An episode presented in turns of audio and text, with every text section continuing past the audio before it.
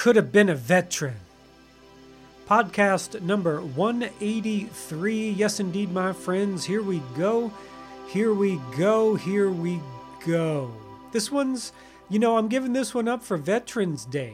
I work for the federal government, I work for the Bureau of Reclamation, which is inside the U.S. Department of Interior, and I work with a lot of veterans, a lot of people who have been in the military and served our country. And you know, my dad was also a veteran, so I want to give it up for him. Oh, let me just say this podcast is one day late.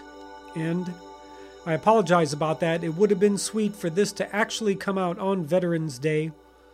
But uh, yeah, th- this is where I'm at. Late is great, I like to say. But nonetheless, I'll always try to have this podcast up Wednesday mornings, uh, no later than 9 a.m., so you can all check it out. So hopefully you came back on this most beautiful of Thursdays and are getting this this podcast a day late. So yes, my father was a veteran. He left Italy, came to the United States. He didn't want to deal with Mussolini at the time and he didn't want to join the Italian army. So him and his brothers all came to the United States. And uh, yeah, my father joined the army. And uh, yeah, I like to give it up for my daddy o, give it up for my daddy o. But I got to tell you, I just got a quick little short story I want to share with you. Uh, when I was younger, I was I really wanted to be in the military, and we used to have a guy named Kirk live with us. He he just got out of the Marines. He used to live in our basement, and I guess that was my real only uh, connection to the military was him. And I just kind of thought it was super super cool. I was like, oh, I want to be a Marine, the few, the proud, this kind of thing. But I kind of liked the idea of the military when I was when I was younger, and and then you know when I got a little bit older, not that much older, but probably early high school, uh, or maybe late grade school. You know, I'd get in a lot of trouble, and my dad would threaten to put me in a military school.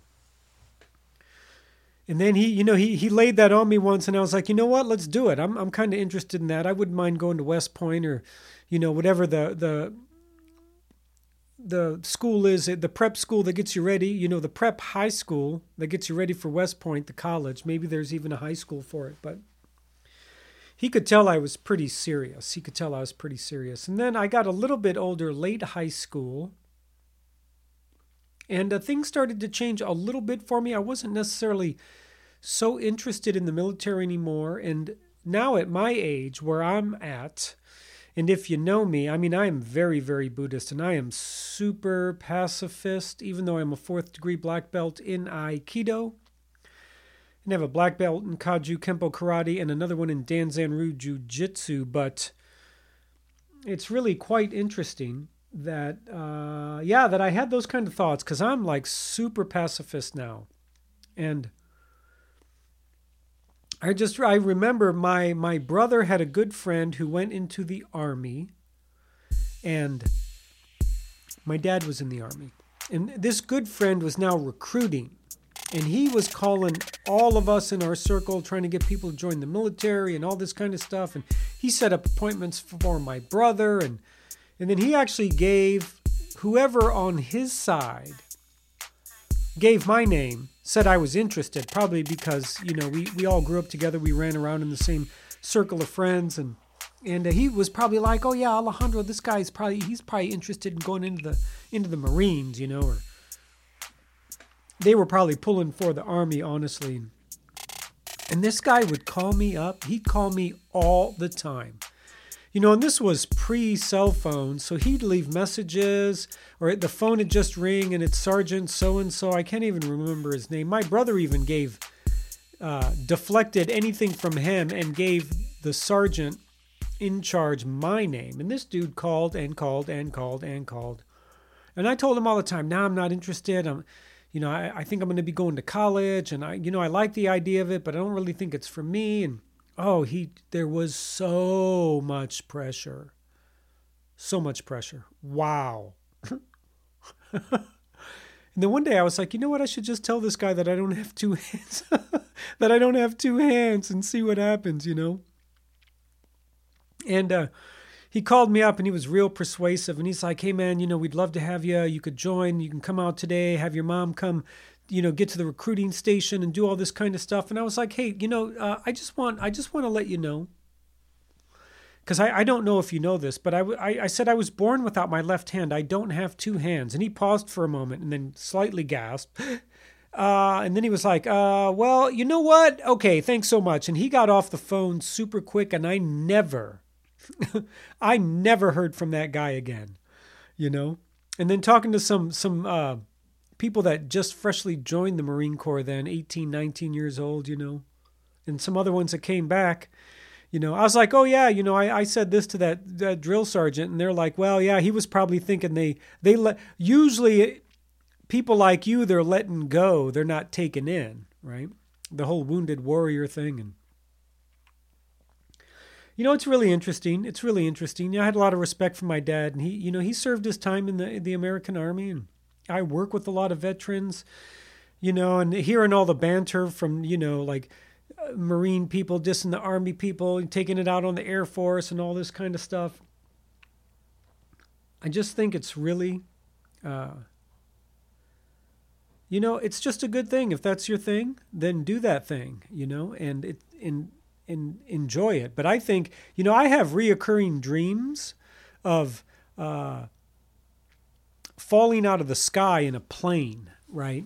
And then I also have a, a, deep fear of water. So I, I just think maybe in a past life I got shot down, World War One, ended up in the water, World War Two, got eaten by a shark, you know, all this kind of stuff. I mean, I'm just I'm super uh, pacifistic. You know what I'm saying, yo? That's uh, that's just my stilo right now.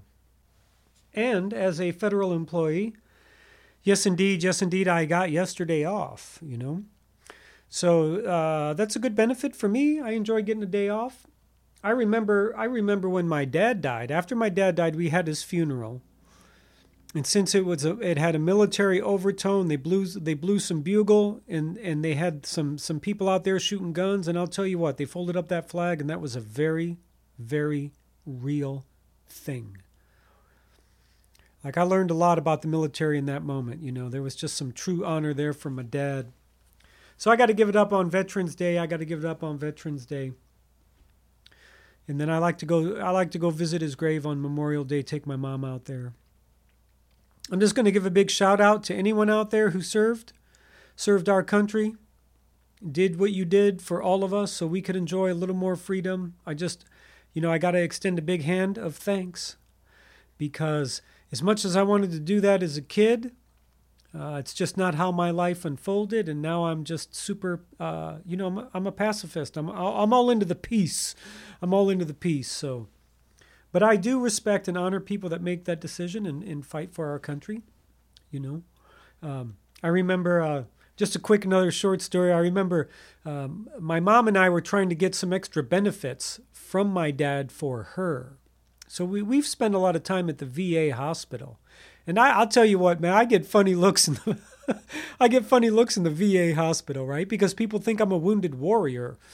And uh, you know, I just remember I, I, had to I had to take the elevator up one floor and, and the elevator opened and there was a guy standing there and he just looked at me. He's like, Oh, whoa man, looks like you've seen better days. And I was like, nah man, I think this is the best day there is. And and uh you know, he was like, Oh yeah, I've been through, you know, I've been through a lot, you know, I lost my leg in this, you know, battle and whatever, you know, he was in Desert Storm or something like that. And and I was like, Oh, I think uh I think you've mistaken me for someone that was in the military. No, man, I'm here with my mom because my dad was in the military, and I, I was born like this. And so yeah, I don't I don't think there's any day better than this day. And it was just really interesting his perspective because of course we're in the VA and he sees me. I don't have two hands. That is not the first time something like that has happened to me.